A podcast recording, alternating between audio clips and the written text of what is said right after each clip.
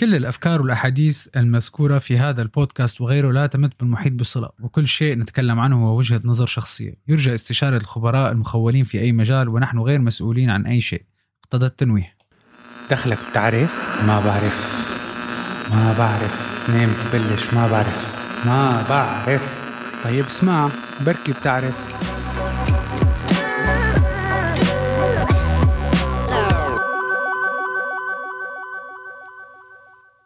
من أكبر التحديات اللي المحلات التجارية بتواجهها هي إنه يبيعوا بالمحل لما الزبون بفوت وهذا التحدي بتتحكم فيه كتير عوامل. أول شيء زيادة شعبية ال online shopping اللي زاد كتير بالسنوات الأخيرة.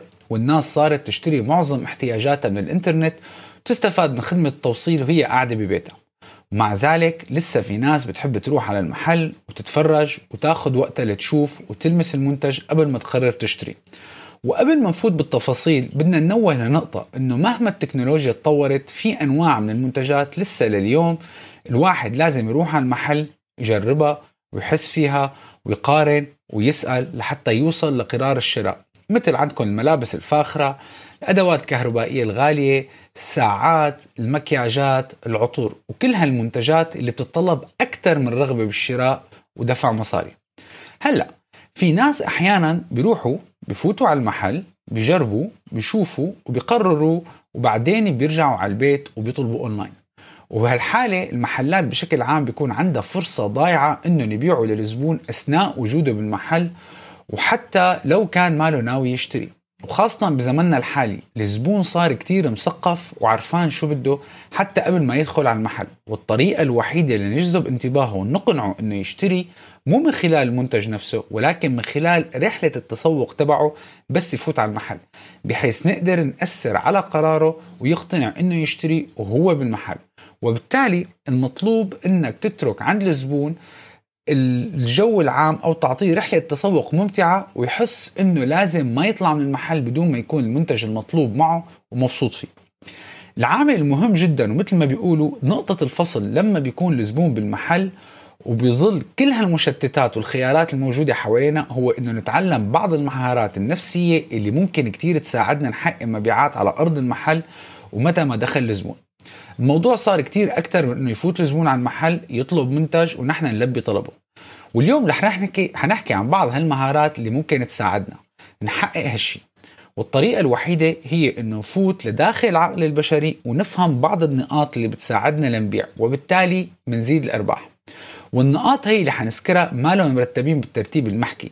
يعني فيكم تستخدموها بأي ترتيب بتحبوه أو تستخدموا أكثر من فكرة بما يناسب شو أنتم عم بتحاولوا تبيعوا. خلينا نبلش. أول شيء لا تعطوا خيارات كثيرة معتقد خاطئ وشائع إنه لما بتعطي الزبون كتير خيارات إنك عم تعطيه أكثر من حل وإلا ما يلاقي شيء يناسبه. هي إلها مفعول عكسي معظم الأحيان ومثل ما بيقول المثل إذا خيرته حيرته. الخيارات الكتيرة إلها مفعول عكسي أحيانا وبتخلي الزبون مو قادر ياخد قرار. وبيخلي الزبون يقع بشيء اسمه ال paradox of choice أو ما يسمى مفارقة الخيار. لأنه كل ما زادت خياراتنا كل ما قلت مقدرتنا على اتخاذ القرار المناسب. فحاول قدر الإمكان في حال الزبون كان عم يدور على خيارات متعددة لنفس المنتج تحد الخيارات بحيث يكون عنده مجال ينقي شو بده ولكن ما يكون في خيارات كثيرة لدرجة إنه يضيع وما يعرف ياخذ القرار. اثنين برامج الولاء كثير ناس بيعتقدوا إنه برامج الولاء ما لها داعي بالمحلات وصارت من الماضي. وما عاد الناس كثير يحبوها أو يستخدموها. وهذا شيء غلط لأنه نحن عم نستخدمها بشكل خاطئ. أول شيء هالبرامج لا شك بتشعر العميل بالسعادة لأنه بتساعده يحصل على ميزات أو نقاط أو حتى تخفيضات ولو كانت بسيطة. ولكن بتعطي روح الحصول على الجائزة وبالتالي بتعطي نوع من القيمة المضافة. لكن من ناحيتك انت كبائع هالبرنامج بتساعدك تفهم الفئة المستهدفة أكثر وعادات شرائهم والأشياء اللي بحبوها خاصة إذا كنت بتسجل كل شيء وعندك قاعدة بيانات صحيحة ودقيقة رح تساعدك كتير في فهم الزباين تبعك. فإذا استخدمتها صح فأنت بتكون كتير كبيرة. وأهم شيء لما أنت بتتعرف على الزبون اللي بيكون عضو بالبرنامج تبعك بتخليه يحس إنه مهم وإنك مهتم فيه وبالتالي هو رح ينبسط أكثر ويحس حاله جزء من مجموعة. شوفوا مثلا نظام الأميال بالسكاي وورز تبع طيران الإمارات. أنا بحسه من أروع وأنجح برامج الولاء يلي الناس بتحس حالها إنها فخورة إنها جزء من هالبرنامج. بعدين خلي النقاط والجوائز سهلة المنال لسبب كتير بسيط. كل ما كانت مقدرة الزبون إنه يجمع نقاط ويحصل على مكافآت أسهل كل ما حاول إنه يوصلها أكثر لأنه بتغذي روح الفوز عند الشخص. بعدين حاول تعطي روح العاطفة والذكريات على أسلوب بيعك. كلنا بنعرف إنه اتخاذنا لأي قرار 70% عاطفة و30% منطق. كم مرة اشتريت شغلة بس لأنه ذكرتك بموقف ما أو قصة ما صارت معك من زمان ورجعت لك ذكريات. حتى نوع الموسيقى بالمحل ممكن تأثر على قرار الزبون. خذوا مثلا اشتري هالنوع من العطر يلي بياخدك إلى عالم الغابات والطبيعة. هي أكيد أفضل من اشتري هالعطر فهو أحدث شيء بالسوق. استخدم المنتجات الأكثر بيع وشعبية لمصلحتك. الناس بطبعها بتحب تقلد الناس التانيين من حولها كنوع من الانتماء. فلما العميل بيسأل عن منتج وإذا كان هالمنتج كتير شائع والناس بيحبوه وبيبيع دائما أكد هالنظرية للعميل. ساعتها بحس حاله إنه الكل عندهم هالمنتج الا هو. وفينا نقول له مثلا إنه هذا أكثر منتج بنبيعه الأسبوع الماضي وصلنا 100 حبة وما بقيان غير خمسة. قد ما فيك حاول تعطي الطابع الشخصي أنت وعم بتبيع أو ما يسمى البيرسوناليزيشن لأنه الناس بيكونوا منفتحين لأن يسمعوا لما بيلاقوا حالهم بالمنتج وبيقدروا يلاقوا علاقة علاقة بتربطهم فيه.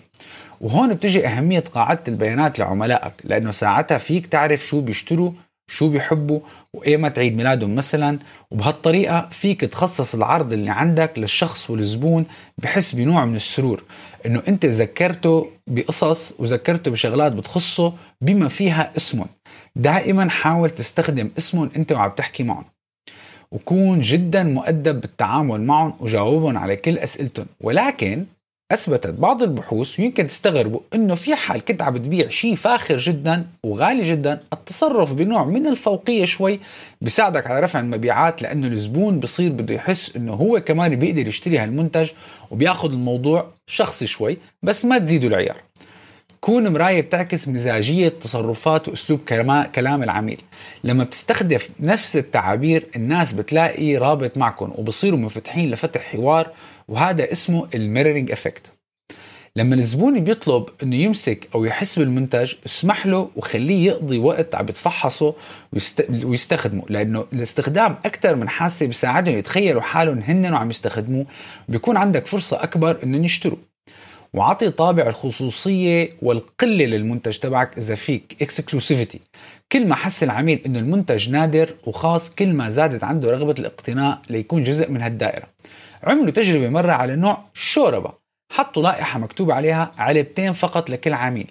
تخيلوا إنه الناس صارت تجي كل يوم بس لياخذوا هالعلبتين. فما شرط يكون المنتج غالي لتعطي صفة الندرة أو فيك تقول إنه هذا المنتج متوفر لفترة محدودة فقط. عطي شيء بالمجان كنوع من التشجيع. جرسون بمطعم بياخذ بقشيش حوالي 3% ولكن هذا الجرسون لما صار يعطي سكرة معطرة للفم بعد الوجبة بدون ما العميل يطلبها بكتير حالات ارتفع البقشيش تبعه للعشرة بالمية. فشو ما كان اللي عم بتبيعوه حاول إنك تعطي شيء بالمجان والزبون بكتير أحيان بصير بحس حاله لازم يرد لك الجميل. ضيف خيار جدا غالي لتقدر تبيع الخيار الأرخص شوي. الناس بعادتهم بيحبوا يحسوا حالهم عملوا قرارات صح بالشراء بس بنفس الوقت ما بدهم يبينوا إنه هن اشتروا أرخص شيء. والطريقة المثلى هي مثلا إنك تعطي خيار كتير غالي لنفس المنتج اللي أنت عم تحاول تبيعه. فمثلا إذا عندك تليفون عم تبيعه حقه 4000 عروض على العميل تليفون ب 2000 وعروض عليه تليفون ب 6000 80% حيشتري تبع ال 4000 جهز الجو العام بالمحل لأنه كتير بيساعد إنه الناس تصرف أكثر مثل ما لاحظوا انه المحلات اللي بتحط مقطوعات موسيقية كلاسيكية الناس صرفت 40% زيادة عن المحلات اللي حاطة موسيقى بشكل عام لأنه الموسيقى الكلاسيكية بتعطي شعور بإنه المكان غالي. وحتى الريحة فريحة المطاعم مثلا اللي فيها ريحة من البهارات وريحة الخبز المخبوز fresh طلبوا أكثر من المطاعم اللي كان فيها بس عطر عادي.